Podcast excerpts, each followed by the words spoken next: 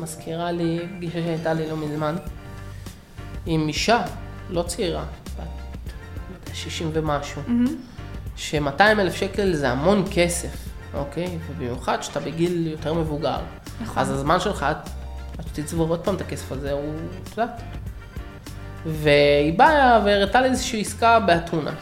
ובדרך כלל אני לא מסתכל על זה כי זה. לא רלוונטי. היא הראתה לי ואני פתחתי וראיתי את האזור ואת המיקום וזה, והראיתי לה. אמרתי, תביני, זה צרות, זה לא נכס. אז מאוד מאוד חשוב להגיד, זה לא רק על לקנות את הדירה, זה באמת לה- להפוך את זה לנכס.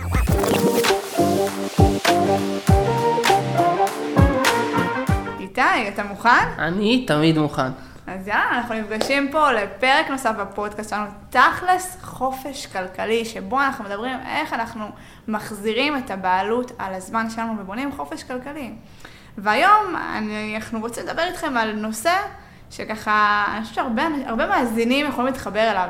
מאיפה מתחילים? יש לי כסף, אני מבינה שוואלה, הכסף הזה צריך לעבוד עבורי, אבל אין לי מושג מאיפה מתחילים. אז בואו נדבר איתה רגע לפני מאיפה מתחילים, בואו נדבר על מה זה השקעות, מה, מה זה העולם הזה של ההשקעות, איזה השקעות יש לנו.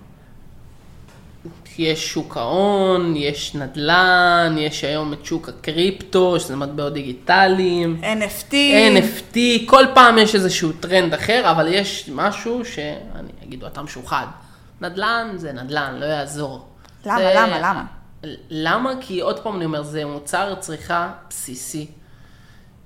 תנסו רגע לדמיין, אתם חיים אולי באזור המרכז, בבת ים לצורך הדוגמה, באיזשהו בניין, שבנו אותו לפני ח- 50 שנה נגיד, לקחו את החתיכת אדמה הזאת, בנו על זה בניין, וזהו, אין יותר מהאדמה הזאת. מהחתיכת אדמה הזאת נגמר, אוקיי? וככל שזה אזור שיש בו צפיפות יותר גדולה ויותר אוכלוסייה, יש בעצם הגירה חיובית לאותו אזור, אז אנשים רוצים לגור שם. וזה מה שאנחנו מחפשים בתור משקיעי נדל"ן, זה, זה השקעה מאוד מאוד סולידית. היא תמיד, תמיד, תמיד תדע לייצר כסף. אוקיי, יש תקופות שהיא מייצרת יותר כסף, יכול להיות שיהיו תקופות שתייצר קצת פחות, אבל בסופו של דבר היא לא כמו השקעה במניות, היא לא יכולה להיעלם, אז בוא, אוקיי? בוא, בוא, בוא רגע נחזור שנייה אחורה. למה רצתי קדימה? לא, לא, להפך, אבל קודם כל, תראה, אתה יודע שאני משוחדת כמוך ואני מסכימה איתך, והיה לנו על זה חילוקי דעות בתקופות מסוימות. אני אישית בן אדם של נדל"ן, נדל"ן, נדל"ן, ואנחנו גם ניגע עוד רגע באיזה שלב אני חושבת שאפשר לעשות את הפיזור הזה, כאילו, אתה יודע, אנשים. אומרים, תעשה פיזור, אבל יש שלב מסוים שצריך לפזר את הכסף, לא על ההתחלה צריך לפזר, ועוד רגע גם אנחנו ניגע במה זה מבחינתנו פיזור. אבל רגע לפני זה בוא נבין, יש לנו כמו שאמרת שוק ההון, שוק ההון זה בעצם לבוא ולהשקיע או במניות ספציפיות של חברה, זאת אומרת או להשקיע, במדדים. או במדדים, מדדים זה בעצם מקבץ של, של חברות. של חברות, שבעצם הסבירות שמשהו כזה יתרסק הוא נמוך. זה מייצר גידור. בדיוק. פתוח. כי זה פיזור סיכונים. נכון. אה, יש לנו את שוק הקריפטו, שוק הקריפטו זה בעצם כל המטבעות הווירטואליים, כל הביטקוין, שמי לא מכיר ביטקוין היום, ואחרי הביטקוין פשוט המציאו עוד כל כך הרבה אה, אה, מטבעות וירטואליים. ויש לנו את שוק ה-NFT, שזה כל האומנות הווירטואלית, אוקיי? עכשיו, תראה, באים אנשים באים ואומרים, במה הכי כדאי להשקיע? אז מה אני- כולם יגידו? אני, אני אה, לא חושב שיש כדאי או לא כדאי, יש מה נכון לי. וואו. אבל אתה יודע מה אנשים אומרים? אני לא הם יודע מה אומרים, אנשים אומרים, אני יודע מה אני אומר. אתה אומר חכם, אבל הרבה אנשים באים ואומרים, ומה שאני מרוויח הכי הרבה כסף, אז זה נכון, אבל צריך להתאים את זה אליך, ומה הכוונה להתאים אליך? בוא. בוא נדבר על זה. להתאים אליך זה אחד שמשקיע ב-NFT, אני בוחר את הקיצון בכוונה. NFT עוד פעם זה האומנות הווירטואלית שאני כן, משקיעה ש- באומנות. שהוא שם כסף על איזה קוף, בסדר? סבבה? עם כל הכבוד, עם כל הכבוד, מבחינתי, זה- אני, אני בחיים לא הייתי שם את הכסף על זה. עכשיו יבואו פה אנשים יגידו, מה הוא מבין? ו... נכון, אני לא מבין, בגלל זה אני לא משקיע בזה, אחד. שתיים, אני בן אדם סולידי. אני רוצה להשקיע בדברים שאני יודע שגם עוד 200 שנה הם יהיו פה. ואנשים יהיו מוכנים לשלם עליהם. וישלמו עליהם כל חודש, אני אקבל כסף כל חודש, פעימה חודשית קבועה. זאת אומרת, אם אני אקח את ה-NFT הזה, אם שנייה נתעכב על זה, זה בעצם מסחר באומנות. עכשיו, אם אני, זה המקצוע שלי, ואני סוחרת באומנות, ואני יודעת גם כן היום לקנות תמונה פיזית ולסחור בה, כי אני יודעת בכמה לקנות אותה ובכמה למכור אותה ומה הביקוש. אז זה המסחר שאני יודעת לעשות. אבל בסופו של דבר, גם אם זה העסק שלי ואני סוחרת אומנות, אני בסופו של דבר ארצה לייצר כסף בעסק הזה, ולאיפה אני אעיף אותו? לנדל"ן. נכון. למה לנדל"ן? פעם, לא פעם, הכרתי איזה מישהו מאוד מאוד, מאוד ידוע ומאוד מצליח, והיינו בפגישה והוא אמר משפט שאני הולך איתו כבר לא יודע כמה זמן, והוא משפט מדהים בפשטות שלו. מה שלא פשוט, פשוט לא עובד. ובסוף נדל"ן זה פשוט. זה לא מורכב. אולי אנשים נהנים לעשות מזה מורכב, והם יכולים להגיד על מה שאני הולך להגיד פה מה שהם רוצים, זה לא מדע טילים. ושיפסיקו לתת לנו כל מיני סיסמאות. זה, זה להבין את הביקוש, להבין את האזור, אוקיי? להבין אם האזור מתאים לרמות סיכון שאני רוצה לקחת, להבין מה היכולת שלי להשכיר וכמה זמן לוקח לי בין דייר לדייר, זה בונה לי בסוף תשואה. פחות או יותר, כן, נותנת פה ממש על רגל אחת. כן. אה, ופשוט לרכוש את הדבר הזה ולהשכיר אותו. וזה מה שזה אומר. אני לא אדבר איתכם על עולמות המינוף, וייכנס עכשיו למימון, ובצורה פשוטה. אז מה שלא פשוט, פשוט לא עובד. שאתה יודע, הרבה פעמים אנשים באים ואומרים פיזור, ואז אומרים, טוב, תראי, הילה, אני אקנה לי קצת אה, מטבע וירטואלי, איזשהו NFT, גם נדל"ן וגם מניה. אבל אני באה ואומרת משהו אחר. אתה יודע, מסתכלים על משקיעים גדולים, נגיד רוברט קיוסקי, מחזיק, אם אני טועה, גם כן אה, מטבעות וירטואליים, הוא מאוד, הוא מאוד מאמין בעולם הזה, הוא אומר שבעצם הכסף זה משהו שהולך אה, להיעלם מהעולם, וסבבה, וזה בסדר. אבל אני באה ואומרת משהו אחר. אני אומרת, אני, לפני שאני הולכת וקונה אה, מטבעות וירטואליים ומשקיעה בזה, אני אומרת, רגע, רגע, בואו אני אייצר לעצמי קודם כל תזרים פסיבי, הכנסה פסיבית, כזו שמייצרת לי את הביטחון הזה הראשוני, מנדל"ן, משהו שהוא סופר וואו. סולידי. את אומרת פה משהו מדהים. סופר סולידי, ורק אחרי שיש לי את, ה, את הנחל הזה שזורם, אז אני אתחיל לקחת סיכונים יותר גדולים. וגם, אני זוכרת גם שאתה זוכר שדיברנו על לקנות מטבעות וירטואליים וזה, ואמרתי לך, איתי, אני כאילו רוצה נדל"ן. אמרת לי, תשמעי, הילה, אולי העולם ילך לשם, ו- ואנחנו נצטרך לשלם בביטקוינים, או באיתריומים. אמרתי לך, נו, סבבה, אז אני, יהיה לי סוחר בדירה שלי, ובמה הוא ישלם לי? בביטקוין או באיתריום. את בעצם באה ואומרת, אל תשקיע את ההון ההתחלתי שלך, לפני שיש לך מצ... מספיק כסף שזורם מנכסים. נכון. רק אז תבוא ותעלה כיתה בסיכון של ההשקעות שאתה עושה. נכון. זה מה שאת אומרת. נכון. זה משפט אני... מאוד מאוד uh, נכון. וגם אני מראה לך גם איך נדל"ן, לא משנה מה, גם אם מחר העולם ילך לאיתריום ולביטקוין ואנחנו נסחור בזה, ואני אלך למכולת ואני אשלם בביטקוין, אני פשוט יכולה לבוא ולהגיד לסוחר שלי, תביא לי את השכירות שלי נכון, בביטקוין. נכון, הצורת מסחר תעבור לביטקוינים, לאינטריומים, ל... המטבע לא משנה לי. יש לי נכס, יכולה להשכיר אותו, יכולה למכור אותו, יכולה לסחור בו, וזה משהו שלא ימות לעולם. לעולם, זה מוצר צריכה בסיסי. אז דיברנו על מה, איפה כדאי להשקיע. בואו נדבר איתה על איך מתחילים. יש לי כסף פנוי, אוקיי, מה, מה השלב הבא? לכתוב בקבוצת פייסבוק איפה כדאי להשקיע? זה בטוח שלא. אוקיי, אז יאללה, אז איפה? קודם כל להבין מי אני בתור משקיע. עוד פעם אני אומר, מה הרמות סיכון שאני יודע לחיות איתן. אחרי זה... מה להבין. זה אומר, רגע, מה זה אומר רמות סיכון? מסכימה איתי שיש הבדל בין uh, מרכז תל אביב לדרום תל אביב, שם ברחוב פין, לפני 15 שנה. אוקיי? אבל אני חושב שבואי נלך טיפה, טיפה, טיפה יותר אחורה. אני קודם כל צריך להבין מה אני מסוגל לקנות, כמה כסף יש לי, mm-hmm. ומה אני מסוגל לקנות איתו. Mm-hmm. רק אחרי זה אני אבחר את האזור שאני מתמקד בו. ואז כשאני אתמקד בכמה אזורים, בכמה אופציות, אני אבחר את האזור שהכי נכון לי. כמו שאמרתי קודם, בעצם את האזור שאני ארד באמצע הלילה ואני ארגיש בנוח. אוקיי? העסקה מתחלקת גם ל... לכמה פרמטרים. אני רוצה רגע שנייה להתעכב על מה שנכון לך ולהוסיף, שזה לא, שגם כן הסוחר שיגור בדירה, זה סוחר שאני רוצה להתנהל מולו. שזה דבר מאוד חשוב. בואי נחדד את הנושא, את מה שאת אומרת עכשיו. בעצם את באה ואומרת, אני לא ארצה ל... מי שיגור בדרום תל אביב, באזור שאני ציינתי, זה כנראה אנשים ממעמד סוציו-אקונומי נמוך, שאני פחות ארצה להתעסק איתם. נכון. עכשיו, הרבה מאוד אנשים ישר נתפסים על התשואה. אבל רגע, מה עם היום-יום? רגע, יש פה יום-יום שאתה צריך לנהל, אוקיי? זאת אומרת, סוחרים שבעצם גרים בדירה שלך, בנכס שלך.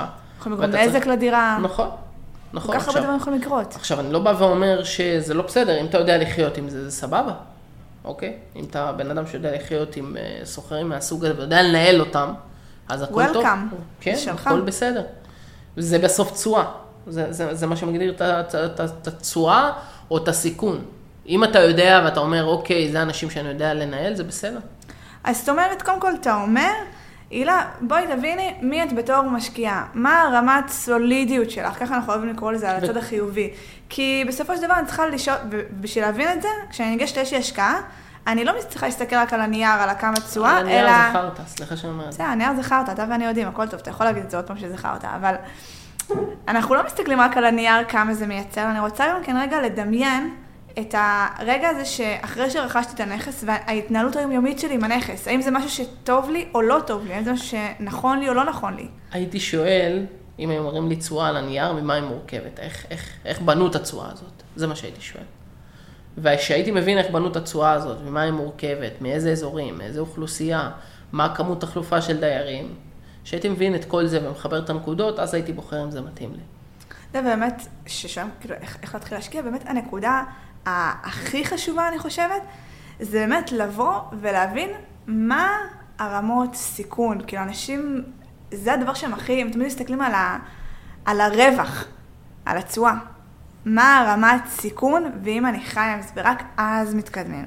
ואז כמובן אנחנו צריכים להסתכל גם כן על כמה כסף יש לנו. שזה דבר סופר סופר סופר חשוב. כי משם אנחנו נחתוך את האזור שנתמקד בו. בוא ניקח אותנו שהתחלנו.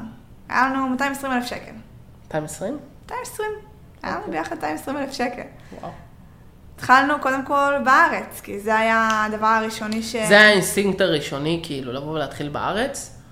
ו-220 משכנתה, באותה תקופה לא אפשר לנו לעשות מה שאנחנו רצינו. רצינו עסקת פליפ, רצינו כן. פריים לוקיישן, לא רצינו פריפריה. אולי זו הייתה טעות, אני לא יודע, באותה תקופה זה מה שחשבנו שנכון לנו. אה, ובעצם בחרנו ללכת ולחפש מדינות בחוץ, והתגלגלנו בעצם ליוון, לאתונה, ובחרנו את אתונה כי זה תל אביב. זה תל אביב לחלוטין, ומבחינתנו זה היה פריים לוקיישן, אוקיי? בחרנו שכונות שהן פריים לוקיישן, וביקוש היסטרי, ו... וזו הייתה הבחירה שלנו. אה, עכשיו, עוד פעם אנשים שואלים, אוקיי, כמה כסף צריך להתחיל? אנחנו התחלנו עם 220 אלף שקל. זאת אומרת, אין לנו איזשהו סכום מסוים שאיתו אנחנו צריכים להתחיל. לא. אתה יכול להתחיל עם 150, 200 או מיליון. עוד פעם, ברור שזה פותח אלטרנטיבות שונות. אבל הסכום זה לא איזשהו מעצור. לא לא. צריך, איך אתה אומר, לא צריך להיות גם. הבעיה שאתה מחכה לסכום, אתה מתרחק.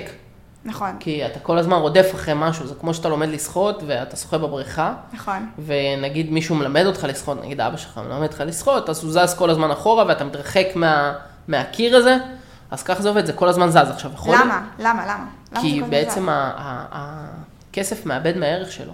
הדברים מתייקרים עם הזמן, אם תיקחו 400 אלף שקל לפני 10 שנים, היה להם כוח קנייה הרבה יותר גדול מהיום. נכון. היום 400 אלף שקל, באזורים מסוימים זה אפילו לא הון עצמי, אוקיי? נכון, פעם היית יכול לקנות למשל בחיפה דירה במזומן ב-400 אלף שקל. נכון. והיום אתה היום צריך... זה הון עצמי לאותה דירה, נכון. אוקיי? זאת אומרת שלא צריך לחכות להון העצמי, אלא צריך להגיד, אוקיי, זה ההון העצמי שיש בוא לי, נתחיל לזוז איתו. מה אני מתחילה? כן. איך אני מתחיל לזוז איתו? כן להמשיך לחסוך לעוד הון עצמי, ברור. אבל לא לפחד מ- מלקחת הלוואה. לא. לא לפחד מלחשוב מחוץ לקופסה, וכמו שאנחנו עשינו, בחרנו להשקיע בחו"ל. לא להיות מקובעים. יש קטע כזה בארץ, כאילו, אפשר חו"ל, כי כל מיני תשדירי טלוויזיה, אני יודע, תוכניות, וסליחה שאני אומר, משקיעים שלא עשו את הבדיקות שלהם כמו שצריך. נכון, אה, רדפו אחרי תשואה מטורפת, ואחרי פנטזיות וחלומות, נכון. וזו בעיה. אז כאילו, אם העסקה היא פשוטה, ואתה קונה דירה על שמך בטאבו, וזה בפריים לוקיישן, והדירה תדע לייצר לך כסף, אז מה, למה לא? עכשיו, אתה יודע, אנחנו מדברים פה על דירות, דירות, דירות, אתה יודע, אני חושבת שגם כן מאוד מאוד מאוד חשוב התוכנית, כי פעם אנשים באים ועושים, אוקיי, טוב, קניתי את הדירה האחת הזו, באתונה, בישראל, בארצות הברית, לא משנה איפה. אוקיי, מה הלאה? מה ה-next step? איך אני באמת מגיעה ליעד הזה? כי אוקיי, זה מייצר לי 1,000, 2,000, 5,000 שקל בחודש. זה לא שינה לי את הרמת חיים, זה אולי קצת הקל עליי, קצת חיזק אותי ביכולת ההכנסות החודשית שלי, אבל ביני לבינך, ובין המאזינים שלנו, שמאזינים לנו כרגע, זה לא באמת שינה לי את הרמת חיים. אז אני חושבת שהתוכנית הזו זה דבר מאוד חשוב. לרדוף אחרי משהו שהוא יותר גדול מעסקה אחת. כי, כי, כי זו דרך, כי... כן, כי, כי, זה, כי זה בעצם תהליך, זה לא משהו שקורה ביום אחד. אנחנו ישבנו אתמול עם אה, זוג מקסים, שאחד הדברים שהיה לנו מאוד מאוד חשוב לדבר איתם, והם פשוט עברו תהליך, וזה היה מדהים לשבת עם אנשים כאלה. עכשיו אמרו, אנחנו מבינים שאנחנו נכנסים עכשיו לתהליך, ואחד הדברים נגיד שהם הבינו, ואנחנו ביחד איתם גם דיברנו על זה, זה איך לקחת את המימון הנכון עבורם. הם באו ואמרו, תשמעו, אנחנו יש לנו ילדים, יש לנו חמישה ילדים. וואי, אנחנו צריכים לקחת בחשבון שמחר התרחיש הכי פסימי קורה, אני משכיר את הנכס בחצי ממה שצפיתי, בחצי. אמרנו, הנכס מושכר ב-3,000 שקל, בפועל הוא מושכר ב-1,500 שקל, אנחנו עדיין עומדים בהחזרי ההלוואה שלנו. אז הם אמרו, אוקיי, ניקח הלוואה, אנחנו לא ניבהל מההלוואה הזו, אבל אנחנו עדיין נבנה את זה בצורה שהיא סולידית עבורנו, שאנחנו עדיין עומדים בזה, אז התוכנית הזו. ולהבין, אוקיי, עכשיו אנחנו עושים את הדירה הראשונה, סיימנו, זה עובד, איך אנחנו כבר עוברים לדירה הנוספת. וזו גם הנקודה, אני חושבת, של הפיזור סיכונים. איך אנחנו אומרים, תקנה כמה דלתות. איך אתה חושב איתה שצריך לעשות את הפיזור סיכונים הזה? כי... אני חושב שקודם כל, עוד פעם, כמו שאמרת, תוכנית, לא להתמקד בנכס אחד יקר מאוד, אלא לפצל את זה לכמה מקורות הכנסה. כאילו, כמו שאמרת, כמה דלתות קראת לזה. כן. זאת אומרת, אם דירה אחת לא עובדת, אז לא כל ההכנסה שנחתכת. שדרך אגב, זה לא אמור לקרות, כי אם אתה עושה את הבדיקות הנכונות, הסבירות אז, שזה אה, יקרה... נכון, הסבירות שדירה תעמוד ריקה, אה, הוא לא מאוד גבוה. עוד פעם, באזור ביקוש, אה, אזורים עם ביקוש, תמיד יהיה דיירים. אין לי עוד משהו להוסיף על מה שאמרת. זאת אומרת, הפיזור סיכונים, אתה רואה את זה בלהתמקד בנדל"ן ולפזר לכמה נכסים. זאת אומרת, יש לי... בשלב, כמו שאמרנו קודם, עד השלב שבעצם נוצר לך מספיק תזרים, מספיק הכנסות, ואז אתה יכול להגדיל את הרמות סיכון שלך. זאת אומרת, יש לי מיליון שקל עכשיו, לא ללכת לקנות עם זה בית אחד. לחפש לקנות בזה שלוש דלתות, ארבע דלתות אם אני יכולה. כן. אני יכולה ארבע דלתות. את יכולה? לא, כנראה לא בארץ. בסדר, יש פתרונות על הכסף, כמו נכון, שאמרנו, יש נכון, פתרונות. נכון. הרבה פעמים אנשים באים ואומרים, פיזור סיכונים זה ככה... לא משנה אם זה. שתיים או שלוש או ארבע, משנה שזה שאתה, יש לך אופציה לפזר את הכסף. לפזר את. המקורות הכנסה. אני מסכימה איתך, אז בעצם, כמו שאמרנו, נכס אחד זה לא מספיק, אנחנו מתחילים מהאחד הזה ואנחנו מתקדמים הלאה בצעדים. חשוב מאוד התוכנית הארוכת טווח הזו ולהבין שזה לא אופס וגמרנו. והכי חשוב זה להבין את הסיכון, כי אנשים באמת, טוב, יש לי 200 אלף שקל, יאללה, כמה שיותר רווח, אבל קודם כל, איפה הסיכון? איך אתה שומר על הכסף? מזכירה לי פגישה שהייתה לי לא מזמן, עם אישה, לא צעירה, בת, לא יודע, 60 ומשהו, מהמם. ש-200 אלף שקל זה המון כסף, אוקיי? ובמיוחד שאתה בגיל יותר מבוגר. נכון. אז הזמן שלך, עד שתצבור עוד פעם את הכסף הזה, הוא, את יודעת. והיא באה והראתה לי איזושהי עסקה באתונה. מהמם. ובדרך כלל אני לא מסתכל על זה, כי. זה לא רלוונטי. היא הראתה לי, ואני פתחתי וראיתי את האזור ואת המיקום וזה, והראיתי לה. אמרתי, "ת- תביני, זה צרות, זה לא נכס. אז מאוד מאוד חשוב להגיד, זה לא רק על לקנות את הדירה. זה באמת לה- להפוך את זה לנכס, להבין שאתה אתה קונה פה משהו, שיצא לך שקט. בדיוק, לא תתעסק בו כל הזמן. זה סתם. מה שחשוב. סתם, אתה בא ואתה אומר לי עכשיו, מאזינים שלנו באים ושואלים את עצמם, רגע, יש לנו כסף, איך מתחילים, מה עושים? אז אני חושבת שקודם כל זה לגבש מי אתם בתור משקיעים, לבוא ולהבין את הרמות סיכון סולידיות שלכם, מה זאת אומרת.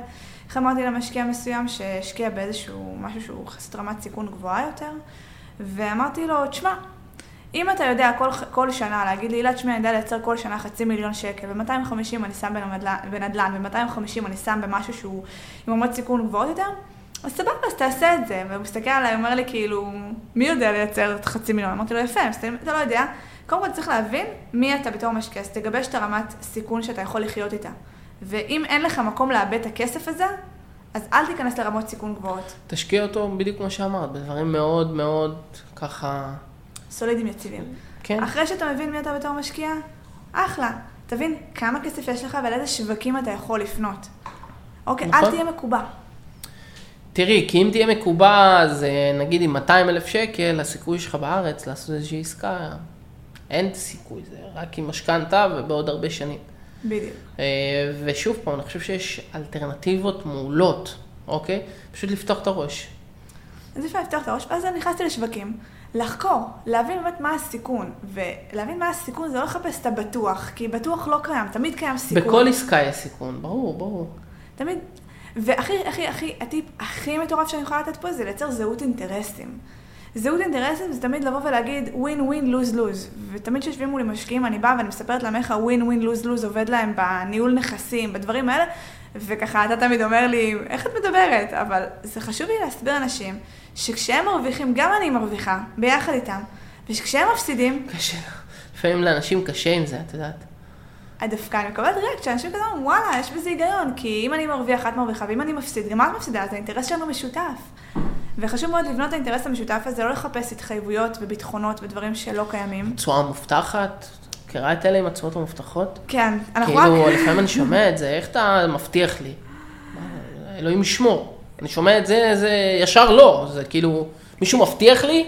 כי איך אפשר להבטיח? אי אפשר להבטיח כלום. אני לא נביאה. נכון. אני לא יודעת מה יהיה מחר. אני יכול להגיד שכן, הדירה תהיה מושכרת בסבירות מאוד מאוד גבוהה ובזמן קצר, כי זה בעיר גדולה, כי זה אזור עם ביקוש, זה שכונות נכונות, כי זה decent area, זה אזורים, אזורים איכותיים, אה, אה, יציבים, ואיך אני אומר את זה? הבדיקה זה אם אתה יכול בשתיים בלילה לצאת ולהרגיש בנוח, אז הכל טוב.